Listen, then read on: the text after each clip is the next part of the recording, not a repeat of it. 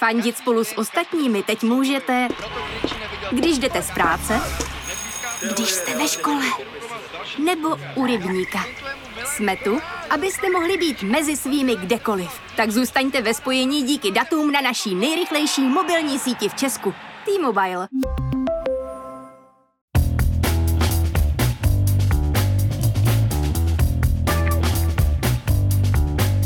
Právě jste si zapnuli stopáž. Páteční podcast z pravodajského serveru Seznam zprávy. Mé jméno je Jan Kordovský a dneska je Světový den UFO. Kromě toho jsem si do podcastu pozval Tomáše Ervína Dombrovského z portálu Jobs.cz, aby mi popsal, jak se proměnil pracovní trh během všech vln, lockdownů a digitalizace našich životů. Ale ještě předtím jsem pro vás jako každý týden vybral přehled těch, alespoň podle mě, nejzajímavějších zpráv z uplynulého týdne. České republice opět roste počet nakažených. S mutací Delta se špatně vypořádává i nejproočkovanější Izrael nebo Velká Británie. V Austrálii si většina měst odebrala do lockdownu poté, co se za den objevilo 12 nových pozitivních případů. Naše vláda plánuje povinné testy po návratu z dovolené, zkrátí dobu mezi první a druhou dávkou očkování a zruší bezinfekčnost po první dávce. Spustil se celoevropský projekt COVID Pass, který očkovaným umožní cestovat – České republice certifikáty obsluhuje aplikace Tečka, která už je dostupná jak na iPhony, tak na Android. Očkujte se, noste respirátory, nebuďte jako volný.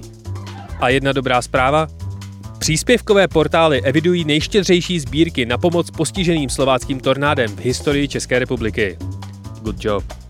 Zemřel bývalý ministr zahraničí USA Donald Rumsfeld. As we know, there are known knowns. There are things we know we know. We also know there are known unknowns. That is to say, we know there are some things we do not know. But there are also unknown unknowns. The ones we don't know, we don't know.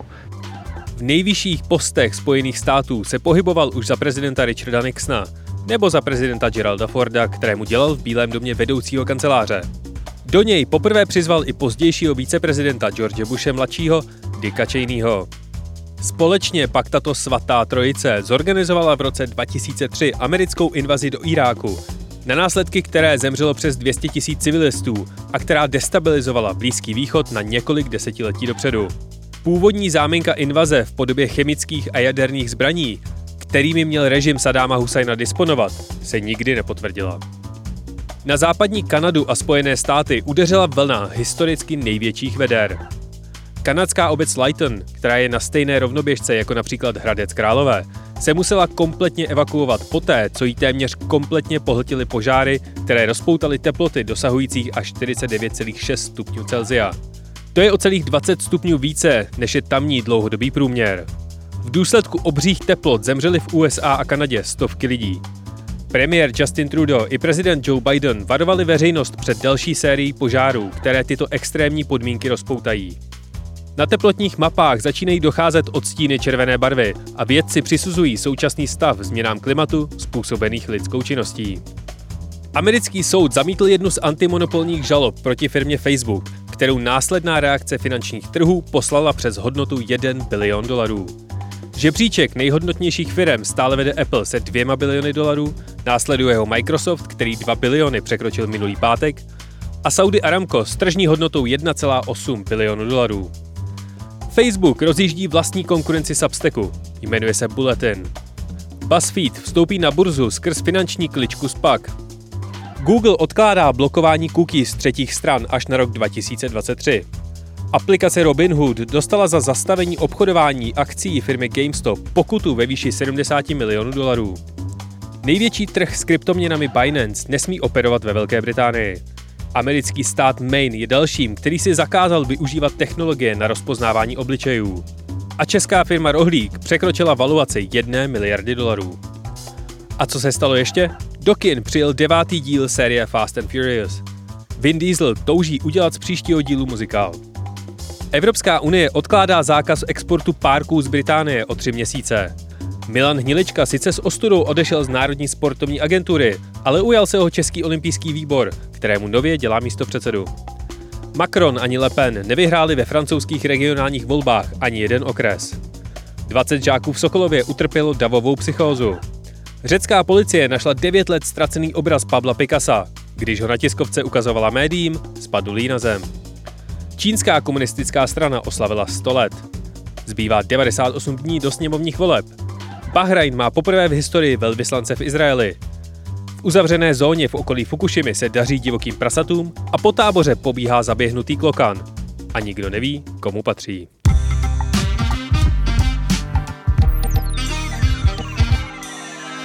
A stalo se toho mnohem, mnohem víc. Sledujte seznam zprávy, které vám každý týden přináší původní kauzy, rozhovory nebo komentáře, které dodají kontext současnému dění. Ale ještě předtím si poslechněte můj rozhovor s Tomášem Dombrovským z Jobs.cz, který mi řekne, kam odešli všichni zaměstnanci hospod, kdo teď doručuje vaše jídlo a jak lockdown změnil přístup firem k práci. Ve studiu vítám Tomáše Ervína Dombrovského, hlavního analytika skupiny LMC, která provozuje například portál Jobs.cz. Dobrý den, Tomáši. Vítejte zpátky ve stopáži. Dobrý den. Teď to sice začíná vypadat na další vlnu, ale pokud to bereme tak, že pandemie alespoň na chvíli zabrzdila a my ji chceme zhodnotit, jak se podepsala na českém trhu práce? Pocítil Česko nárůst nezaměstnanosti? Když se podíváme jenom na samotnou nezaměstnanost, tak tam samozřejmě k mírnému nárůstu došlo, i když ten náš nárůst nebyl tak velký jako třeba v jiných zemích. My jsme teď v lednu měli nějakou rekordní, dá se říci, za poslední roky nezaměstnanost, tuším 4,3% a od té doby vlastně zase klesá. Eh, na druhou stranu eh, mnohem více lidí zažilo změny práce. Jo, to se opravdu v loni, hlavně v loni na jaře, v létě dělo. Až 10% zaměstnanců bylo nuceno tu práci během eh, toho prvního hmm. covidového roku změnit. S tím, že zejména v těch prvních měsících byl velký výpadek poptávky firm po posilách. Tam opravdu firmy pozastavily nábory. V tom nejhorším měsíci v dubnu 2020 došlo k poklesu až o 60% počtu obsazovaných pozic. Hmm. Potom ta, ta poptávka oživovala. V kandidátů jsme viděli hlavně v loni na jaře před létem e, extrémní nárůst. Zase na druhé straně těch kandidátů bylo 55% víc meziročně za červen. Tam opravdu přišli z některých typů typicky služeb, třeba z gastronomie, pohostinství, turistického ruchu přišli lidé, kteří o tu práci natvrdo přišli, eh, byli v nouzi, hledali, ale potom se vlastně obojí velmi jako výrazně stabilizovalo. Už v létě ty poklesy nebyly tak hluboké a ty nárůsty počtu kandidátů nebyly tak vysoké. A na podzim v některých oborech už dokonce byla poptávka silnější než před pandemií tohle prakticky trvalo i počátkem toho letošního roku, jo? že vlastně poptávka sílila, počty kandidátů nebo zaslaných životopisů už nebyly tak vysoké mm. a teď jsme se dostali do stavu za květen, kdy poptávka celkově na celém trhu je silnější než před pandemí mm. a počty dostupných lidí, těch, kteří rozesílají CV, stagnují nebo dokonce oproti stavu před pandemí klesají. Mm. Jo? Je to takový zajímavý pohyb, protože na jednu stranu eh, jenom na některé pozice nabíráme, nebo respektive firmy nabírají z těch nově nezaměstnaných. Mm-hmm. Většinou tam narážejí na kvalifikaci nebo dostupnost podle dojíždění a tak dále, nebo třeba na časové možnosti. To je jedna z těch tří nejčastějších bariér, kromě kvalifikace a dojíždění. No a na druhé straně je tady eh, obrovský počet eh, kvalifikovaných pozic, které firmy potřebují obsazovat, eh, ať už to jsou programátoři, seniorní obchodníci, marketáci, lidi, kteří se motají vlastně kolem produktového vývoje. Všechny tyhle ty typy pozic, kde si spíše mezi sebou přetahují lidi a zatímco v konjunktuře se lidi nebojí měnit práci, tak teď samozřejmě ta ochota dobrovolně práci měnit výrazně klesla. Kolik teď přijde CVček na jednou volnou pozici? Plus minus průměru nějakých 12 až 15, ale opravdu oproti tomu loňskému roku, stejnému období v loni, dejme tomu druhé čtvrtletí loňského roku, došlo k poklesu eh, toho průměrného počtu CVček na jednu pozici o nějakou čtvrtinu, dá se říci. Jo? A je to právě dáno tím, že se srovnáváme s tím úplně rekordním obdobím co do počtu reakcí. Loňský rok, eh, jaro v tomhle tom bylo opravdu rekordní, tam ty nárůsty a absolutní počty CVček. Za červen například jsme měli 700 tisíc životopisů zaslaných na pozice, jo, to byl úplně rekordní počet. Většinou je nejsilnější leden, teď to byl červen, jo, eh, kvůli covidu. Eh, tak se srovnáváme s tím extrémně silným obdobím, no a jak jsem říkal, teď je ta ochota opravdu snížená. Jsou obrovský rozdíly mezi jednotlivými typama profesí, takže třeba eh, v IT ten průměrný počet je 3 až 4 hmm. životopisy na jednu pozici, zatímco třeba v administrativě je to 30. V obchodu kolem 20, v produktovém vývoji nebo u projektových manažerů třeba 12 až 15. Jo, je tam, jsou tam veliké rozdíly. A když se podíváme konkrétně na třeba některé ty obory, tak třeba nedávná reportáž v Respektu, tak přinesla příběhy lidí, kteří během pandemie změnili práci a často třeba definitivně odešli z gastronomie. A o nedostatku lidí v tomhle oboru se teď začíná hodně mluvit a nejenom u nás, ale i v zahraničí. Máte k tomuhle odchodu z gastronomie nějaká data? Kolik lidí třeba odešlo a kam se přesouvají? Uh, no my jsme, tady už to je vlastně zřejmé i z dat Českého statistického úřadu, když dělá výběrové šetření pracovních sil, tak oni se vlastně dívají na skladbu zaměstnanosti a už uh, za poslední čtvrtletí loňského roku a hlavně za to první čtvrtletí letošního roku byl vidět opravdu odliv docela velké části lidí z pohostinství, z ubytovacích služeb a z restaurací tam ubylo eh, řádově nějakých 40-43 tisíc lidí, eh, hlavně kvůli těm zavřeným provozům. To neznamená, že se nikdo z nich nevrátí, ale minimálně ke konci toho prvního čtvrtletí tohoto roku tam prostě nebyli, nepracovali. A na druhé straně v segmentu informačních komunikačních technologií byl ve stejné době nárůst o 33 tisíc lidí. To nejsou jenom programátoři, velmi často to jsou třeba produktáci nebo i lidi, kteří eh, se starají o logistické systémy a podobně ale obecně online služby, eh, e-commerce, ten velmi silně rostl. Takže tady vidíme, není to jedna ku jedné přesun, že by lidi přímo z gastronomie šli jenom do ICT, ale dá se předpokládat, že část těch lidí opravdu přešla například i do internetových obchodů, nebo do logistiky, do rozvážek, do online služeb, do těch služeb, které vlastně během pandemie byly v růstu, dostali extrémně silný impuls a dlouhodobě to vypadá, že mají slušnou perspektivu. Někteří lidé potom přešli třeba do administrativy, do bank, eh, za přepážky, na, pokladny třeba obchodu a tak dále. A co je podstatné, eh, Typicky ti lidé, kteří ztráceli tu práci v gastronomii nebo v turistickém ruchu, tak teď zažívají velmi často výrazně lepší podmínky. Je to jistější práce s nějakým jasnějším časovým režimem, velmi často i třeba za vyšší základní mzdu, nejsou závislí na dýšcích a spousta těch lidí zjistila během pandemie, že být závislý na nějaké odměně na ruku není úplně fajn, protože o tu odměnu jako z hodiny na hodinu přišli a na druhé straně neplatili dostatečné sociální, zdravotní, respektive hlavně to sociální, aby potom třeba měli nějaký nárok slušný na podporu hmm. nezaměstnanosti. A jsou to teď ty obory, které, které se nejhůře vy, vyrovnávají s tím, že je nedostatek lidí?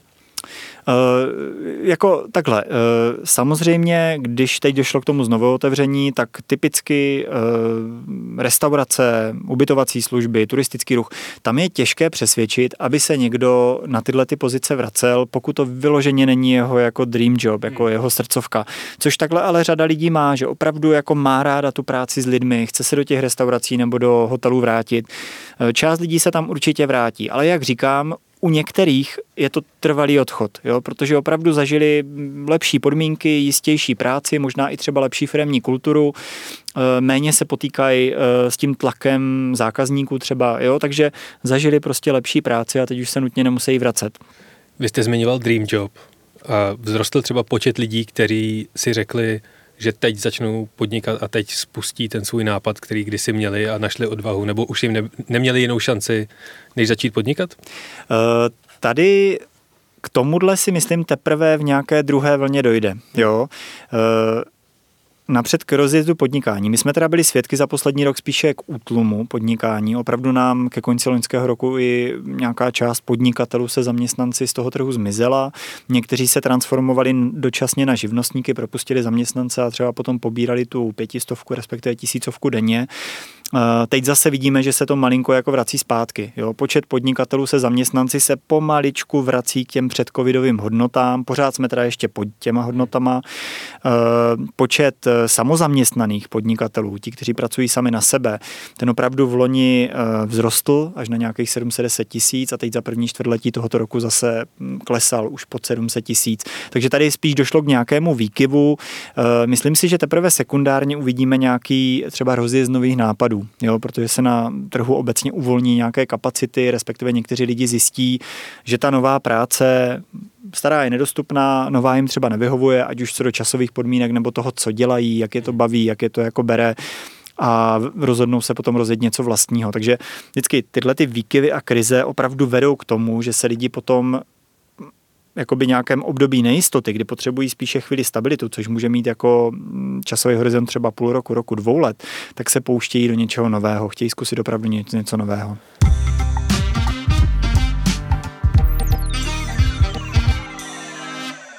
My jsme se během těch všech lockdownů a vln, tak jsme se docela hodně skamarádili s doručovacími službami, ať už z e-shopů nebo sídlem rozjela se v České republice naplno gig economy? A kdo jsou třeba aktuálně řidiči doručovacích služeb, jako jsou Volt, Dáme jídlo nebo Bolt?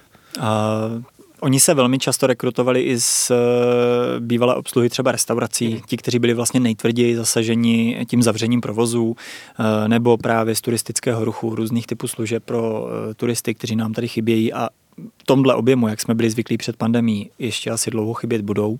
Jo, to se nevrátí tak rychle. Na druhou stranu je to zatím poměrně úzký segment. Jo. Nedá se říct, že bychom najednou měli desítky procent zaměstnanců v gig economy. Hmm. To určitě ne. Jo. Pořád tady dominuje teda převážně průmysl, v něm je zaměstnáno zhruba 40% lidí. Jo. E, obecně ve zpracovatelském průmyslu pracují skoro 2 miliony zaměstnanců, takže to je pořád taková ta dominantní základna české ekonomiky. A co se služeb týče, tak tam opravdu vidíme spíše ten přesun k těm znalostním službám, k vývoji produktů, jo, k e-commerce. Eh, k, nejsou to jenom jakoby ty neurčité pozice, časově omezené na zakázku v rámci nějaké aplikace, ale je to opravdu poskytování online služby jako takové. Jak třeba ty doručovací služby, když se k ním ještě na chvíli vrátím, logisticky vyřešili to, že najednou ze dne na den si desítky tisíc lidí začaly objednávat jídlo k večeři domů? Eh, tak za A bylo vidět, že se rozrůstali, nabírali, eh, buď to řešili eh, dočasně, to znamená DPP, DPČ, nějaký jako brigádnický vlastně výpomoci, nebo nabírali i kontraktory. Zároveň jsme viděli, že těch služeb bylo více a některé, nevím, třeba zmíním Liftago, nemělo zákazníky v taxících, ale velmi rychle se přeorientovalo i na rozvážku zboží. Hmm. Jo? Podobně zásilkovna a další jako taky vlastně se vrhli do toho segmentu ty rychloobrátkový rozvážky bylo vidět, že jakmile je poptávka, tak ten trh si s tím dokáže poradit a ty lidi dokáže do toho jako vtahnout a sehnat. Umíte nějakým způsobem říct nebo vyčíst, jestli během tady pandemie, tak se víc lidí zkusilo uchytit třeba na platformách, jako je Twitch, YouTube, TikTok a zkoušet jakoby pracovat online skrz tyhle ty platformy?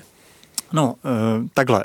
Určitě byl vidět nárůst tvorby online obsahu jednoznačně. Jo. To prostě na to naskočily všechny firmy různý, i ty, které, od kterých bychom to tolik jako nečekali, banky a podobně. Jo. Najednou všichni měli potřebu komunikovat eh, online, když to nešlo v tom fyzickém prostoru, někde na pobočkách a podobně. Eh, na druhou stranu taky je vidět, že už jsme tím malinko přehlcení, jo. že teď vlastně je ten prostor tak zasycený a ti lidi mají takovou potřebu se spíše zase potkat tváří v tvář, hmm. zažít něco v přírodě, venku nebo při nějakém pohybu. Jo, že už podle mě proto není úplně velký prostor. Přímo na Twitch, YouTube a podobné platformy jsem se nesoustředil, nedíval, nevím, jestli nám vzrostl počet YouTuberů, to by možná byla otázka na nějakého znalce prostředí. Eh, já sám tu scénu tolik nesleduju. No a jak se aktuálně lidem hledá práce? Je to jednodušší nebo náročnější? Uh, to je dobrá otázka. Uh, určitě je to složitější pro zaměstnavatele v tuhle chvíli. Jo, opravdu rok žili v přesvědčení, že se jim vlastně nabírá relativně dobře, protože minimálně v loni na jaře v létě prostě měli obrovský nárůst počtu reakcí na pozice, mohli si docela vybírat, i když samozřejmě jim přicházeli i lidé třeba s nedostatečnou kvalifikací a úplně odinut. Na tohle si ty firmy docela zvykly, že vlastně jim přichází lidi odinut a že některé musí vytrénovat, to, což je za mě skvělý posun. To je opravdu jako klíč k řešení nějakých strukturálních eh, problémů české ekonomiky, kdy prostě nemáme dost lidí a musíme ty lidi jako zapochovat pochodu učit dělat práci, která je teď třeba nebo do budoucna třeba. Takže uh, ty firmy byly jako docela dlouho, jako měli takový ten dobrý pocit, nám se daří vlastně relativně snadno nabírat. Ale už letos kraje roku a hlavně teď na jaře, před létem, došlo vlastně k zásadnímu zvratu. Jo? Uh, rozvolnilo se, uh, poptávka po lidech letos vlastně už neoslabovala, spíš posilovala, velmi rychle posilovala. Teď je silnější než před pandemí a na druhé straně lidi si chtějí vydechnout. Lidi chtějí chviličku zůstat tam, kde jsou. A vidíme obrovský rozdíl. Ti, kteří eh, za poslední rok tu práci ztratili a museli měnit, tak jsou pořád poměrně otevření tomu, že by případně hledali něco dalšího, protože možná ty podmínky úplně neodpovídají nebo ta náplň práce tomu, co potřebují. Ti, co si práci udrželi, což bylo 90% lidí, tak teď jsou úplně s extrémně sníženou ochotou tu práci měnit. Jo? Takže teď opravdu jako si říkají léto, možná půl roku si vydechnem, podíváme se. Takže z pohledu člověka, který tu práci zkouší hledat, je to vlastně zajímavá situace. Poptávka silná, konkurence není tak velká, ostatních kandidátů není tolik. Možná je ideální doba to zkusit a podívat se po něčem vhodném, protože jakmile se lidi znova rozhýbou, a to se rozhodně stane, jo, když nebude dramatická čtvrtá, pátá, já nevím kolikátá vlna covidu na podzim a ten trh bude otevřený, eh, služby budou otevřené, tak se dá očekávat, že se i lidi na podzim trošičku s tou změnou práce jako rozhýbou. Nejpozději od počátku příštího roku už zase budou v pohybu, už se budou porozhlížet po něčem novém. A změnily se nějak ohrožené skupiny lidí v souvislosti s nezaměstnaností? Typicky to byly matky na mateřské nebo důchodci. Hmm. Je to pořád stejně? Je to podobný. Eh, my jsme viděli i v loni eh, v tom nejtvrdším zásahu po té první vlně, kdy to byla spíš taková panická reakce i na tom pracovním trhu, tak tam vlastně nejvíce byli zasaženi lidi v tom nejslabším postavení. Jo. Eh, kratší úvazky, částečné úvazky, dohody, dohodáři byli extrémně tvrdě zasažení. Ti se dali vlastně z těch firm jako odejít hned. Jo. Spousta z nich neměla nárok na podporu. Bohužel typicky u žen s malými dětmi než kvůli samoživitelek, tam to bylo vlastně ten dopad o to tvrdší, že byly i zavřené školy. A to trvalo vlastně v některých eh, ročnících od druhé třídy výš, od třetí třídy výš, vlastně prakticky celý další školní rok. Jo. Takže ano, eh, častěji byly zasaženy ženy, výrazně často byly zasaženy ženy, ženy s malými dětmi. Bohužel ne všechny skončily v řadách nezaměstnaných, protože spousta z nich skončila mezi ekonomicky neaktivními. Jo, ani na tom úřadu práce nefigurují, tu práci si nehledají, protože neměli proto podmínky, jo, skloubit péči o malé děti doma při zavřených školách s jakoukoliv prací, nedej bože na, částe, na plný úvazek není možný. Oni potřebují částečné úvazky a ty nejsou prostě dostupné. Tohle tady bylo před pandemí, při pandemii a bohužel to trvá stále. Částečných úvazků není dost. Takže tohle je velmi silně zasažená skupina. Rozhodně citlivou skupinou jsou i lidi ve vyšším produktivním věku. Ti, když tu práci ztratili, tak u nich je právě velmi složité potom něco nového hledat, protože nejsou tou preferovanou skupinou mezi zaměstnavateli. Jo? Opravdu tady je pořád takový jako lehce kult mládí. Umíte říct, kterému sektoru letos nejvíce rostly platy a jestli se rozevírají nůžky mezi manažery a zaměstnanci? Uh, tak ten pohyb byl výrazný hlavně za loňský rok, tam teda to už jsou uzavřená, máme data. Uh, jednoznačným, uh, dá se říct v uvozovkách, vítězem uh, co do růstu mest a odměn bylo zdravotnictví. Jo, tam ty mimořádné bonusy, přes časy a tak dále, při tom extrémním vytížení opravdu vedly k razantnímu nárůstu průměrných odměn při započítání bonusů. Tam ten nárůst byl skoro až o třetinu v meziročním srovnání srovnání. Eh, jinak eh, ve spoustě eh, celkově mzdy rostly o nějaké 4,4%, což je vlastně takový jako neintuitivní. Procházeli jsme krizí, zaměstnanost klesala, jenže to je právě tou příčinou. Zaměstnanost klesla o 1% hmm. bod a při, tém, při tom nižším základu počtu lidí, kteří pracují, přece jenom o fouz nižším, ale nižším, častěji ubyli ti lidé s těma nejnižšíma odměnama. Takže i ten průměr jako takový šel nahoru. Ale jak říkám, tahounem bylo jednoznačně zdravotnictví, eh, do nějaké míry tuším i školství a vzdělávání. Jo? Eh, ty ostatní spíše stagnovaly nebo velmi mírně v meziročním srovnání rostly. Když jsme spolu mluvili naposled v říjnu, tak jste říkal, že první vlna ukázala až extrémní podobu té práce na dálku. Že hodně, hodně lidí se pak začalo mluvit o hybridním modelu nebo o umožnění rozsáhlého home office i po skončení pandemie. Jak firmy těmhle slibům dostávají? Už máte o tom nějaká data? Tak co se týče e, pohledu manažerů a zaměstnavatelů, tak ta data teď sbíráme. My jsme už vlastně v loni dělali dva průzkumy mezi zaměstnavateli, vždycky se jich účastnilo kolem 1400-1500 firm napříč trhem.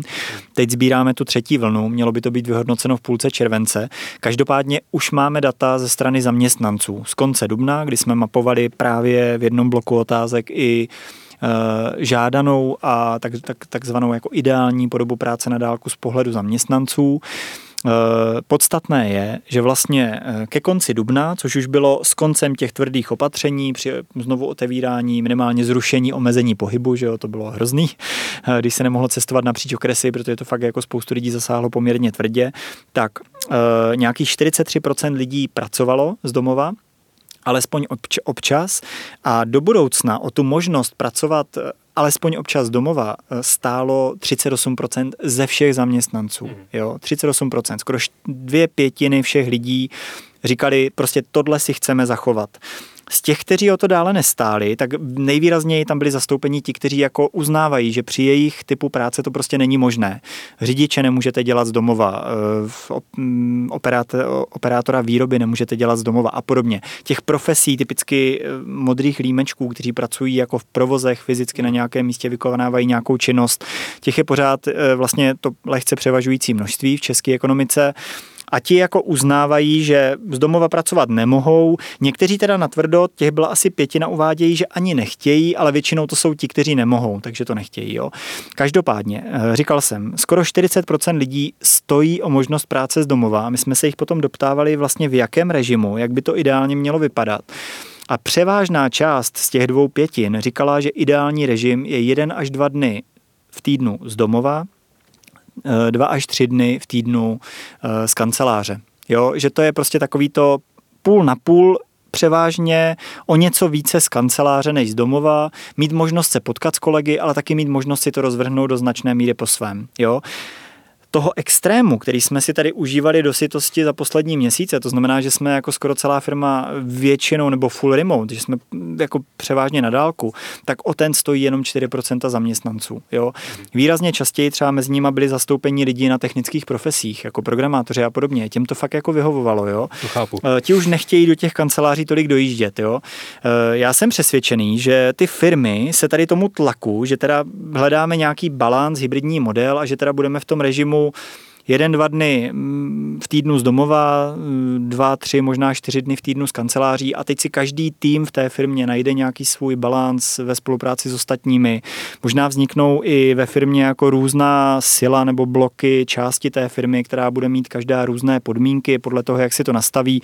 Tak tomu ti zaměstnavatelé podle mě budou vycházet vstříc už z jednoho prostého důvodu, že o to lidi tak silně stojí. Jo, já jsem přesvědčený, že ve spoustě případů, pokud firma teď natvrdo zavelí celý, prostě jenom všichni z kanceláře, dokud to neodvoláme, tak všichni se musí docházet a nedej bože zavedeme znova píchačky, eh, tak to u části lidí, typicky těch, kteří si můžou na trhu nejvíce vybírat ze zajímavých příležitostí, povede k tomu, že zváží, jestli nechtějí jinam. Jinými slovy, lidi budou chtít aby si zachovali tu důvěru ze strany svých manažerů, kterou získali chtě nechtě, když se tomu některé firmy předtím jako a priori bránili eh, během pandemie. Mhm. Tam to byla znouzecnost, ale teď se ukazuje, že to funguje a část lidí si to bude chtít prostě uchovat.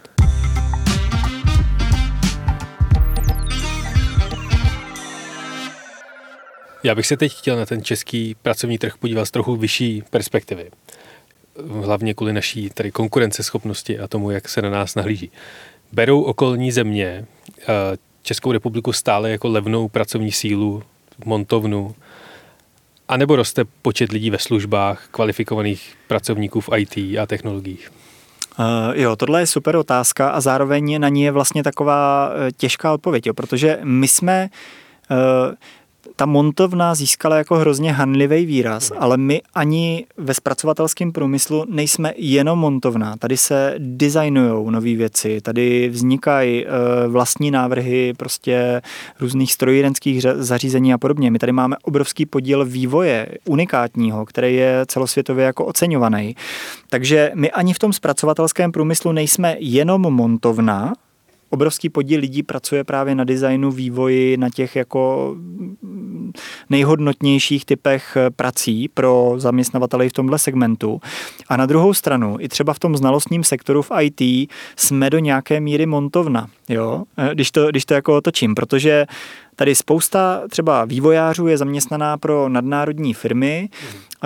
vyvíjejí řešení celosvětový nebo třeba pro specifické trhy tady z Prahy za, nebo z Brna, z Ostravy za české mzdy, ale hodnota jejich práce je výrazně vyšší. Jo?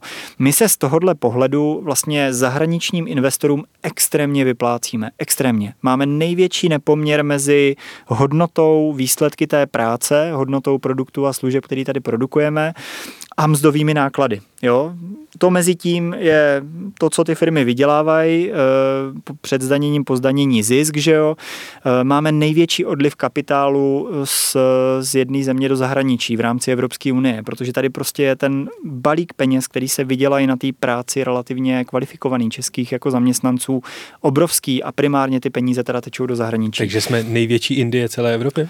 Dá se říci, že jsme největší Indie celé Evropy, dá se říci. Eh, I Rumuni nebo Bulhaři za to, co produkují, za tu hodnotu práce, berou více peněz. Pořád to platí, jo, bohužel. Na druhou stranu nás to vlastně i v době krizí relativně chrání, protože tady třeba německé firmy, britské firmy, francouzské firmy tak rychle nepropouštějí. A je nějaká země bývalého východního bloku, která se s tím vyrovnává daleko líp, že opouští od průmyslu a je inovátor a tenhle ten technologický, tahle technologická země eh, je na tom daleko líp? Eh, máme tady vlastně jeden příklad, dá se říci, je to Pobaltí a speciálně Estonsko. Jo, to opravdu se dokázalo zařadit mezi ty země. Oni vlastně si prošli takovouhle obrovskou krizí a hlavně populační krizí už eh, kolem roku 2789, eh, kolem finanční krize, kdy jim strašná spousta mladých lidí z té země odešla. Oni čelili obrovskému výpadku vlastně lidí, zaměstnaných, daňových příjmů a podobně. Museli s tím strašně pohnout a vlastně od té doby se vydali cestou vlastně digitální ekonomiky. A dneska i v rámci Evropy, i ve srovnání s těmi západními zeměmi jsou, nejsou velcí, pořád je to malinká země, ale jdou příkladem, ukazují, kudy vede cesta, eh, výrazně usnadnili třeba rozjezd online podnikání, nějaký uh, online rezidenturu a tak dále, i pro hm, podnikatelský subjekty. Jo, takže v tomhle smyslu ukazují, kudy vede cesta v té digitální ekonomice. Jo. Estonsko je vlastně výborný příklad a taky vlastně jim to pomáhá v tom, že pak nečelí takovým výkyvům při té tradiční zaměstnanosti nebo při dopadech nějakého zavření těch běžných provozů a tak dále. Vy jste mi v minulém rozhovoru v říjnu říkal pět zá, nějakých pět základních pravidel, jak si udělat životopis. A dneska jste říkal, že je skvělá příležitost na to změnit povolání. A myslím si, že tahle informace se hodí vždycky, tak můžete je zopakovat našim posluchačům? Ne mě, já jsem se svým zaměstnavatelem spokojen. Čeho se vyvarovat? No tak člověk hlavně musí uh, vědět, uh, o co stojí, jo? nebo respektive proč odchází, co hledá. Jo? Tam, tam jakoby to, co mě zajímá, je strašně důležitý, protože někdy mají lidi nasazený klapky na očích a omezí se vlastně hrozně úzce na jenom nějaká povolání nebo profesi, jednu konkrétní, úzce nalepkovanou, nazvanou, nevím, třeba účetní a už vlastně nevidí nalevo napravo. A přitom těch pozic, které vyžadují podobné kompetence nebo nějaké dovednosti, znalosti, eh, kde chybí jenom kousíček tomu, aby to člověk mohl dělat a třeba je to i za mnohem zajímavějších podmínek, je celá řada. Jo? Takže tam je to hlavně o tom, jako vědět, o co stojím, co mě plus minus naplňuje, nebo co mi vyhovuje, sedí, co jsou pro mě ty kritéria dobré práce a podle toho se potom dívat, ale nejenom úzce na nějakou jednu skupinku, eh, nějakou jednu profesi nebo úzkou nálepku, ale dívat se spíše po tom, eh, co ta práce obnáší. Jo? Určitě se vyplatí nejenom se dívat teda na samotné pracovní příležitosti, nějaký pozice, job description a podobně, ale dívat se na ty firmy jako takový, jo? protože to, co kromě peněz nebo nějaký existenční nouze, finanční nouze ty lidi nejčastěji z práce vyžené, eh, tak jsou zhoršený vztahy, nebo třeba když to skřípe se šéfem. Jo? Eh, pokud tohle ty lidi nejčastěji trápí, nějaký špatný přístup v rámci firmy, který je možná časem donutí, když už to není únosný odejít, tak eh, je dobrý se zajímat o to, jaká vlastně kultura nebo způsob spolupráce v té firmě je, jestli mi to vlastně sedne. Jo? Vždycky ten výběr je oboustranný. Jo? Není to, eh, už dávno to není tak, že Firma má mraky v uvozovkách uchazečů, kteří škemrají o práci a ta firma to přehazuje vidlema a někomu se milostivě ozve. Jo? Dneska ty firmy si na to musí dávat pozor. Ty, který nekomunikují dobře, slušně včas, tak mají opravdu problém. Fakt to zažívají, že prostě uh, stačí dva týdny dát nějakou prodlevu, neozvat se a ti lidi už nemají zájem, už, už prostě jsou jinde, nebo si to rozmysleli a zůstávají v té původní firmě. No a na druhé straně je dobrý vědět, že já jsem v té pozici, kdo si jako vybírá místo nebo firmu, se kterou spojí na nějaký čas podstatnou část svého života. Jo? My v práci trávíme třetinu vědomého času, nebo polovinu vědomého času, spousta z nás. E, to je podstatná jako část našeho života. A pokud tam chci alespoň nějak e, fungovat, chci tam e, mít nějaké výsledky, tak si to musí obou straně sednout. Jo. I pro toho člověka. Nemá smysl se natlačit do nějakého rozhodnutí, vzít něčím jenom proto, že je to třeba výrazně lépe zaplacené, než mám teď, přestože už tuším na vstupu, že tam prostě si to nesedne s kolegy, nebo způsob spolupráce, nebo třeba pravidla, které mají nastavený, mi vůbec nesedí i ten způsob oblíkání může být jako vypovídající. Jo? Prostě pokud jste neformální a, a zakládáte si na tom, že chcete být sám sebou, tak je nesmysl jít do formálně sešněrovaného prostředí, kde je striktní dress code, protože tam prostě člověk nemůže být šťastný. Jo? Ale to je jenom jedna banalita za všechny. Těch jako věcí, které hrajou roli a celý se to točí kolem kultury a způsobu organizace, způsobu spolupráce v té firmě. Těch je celá řada.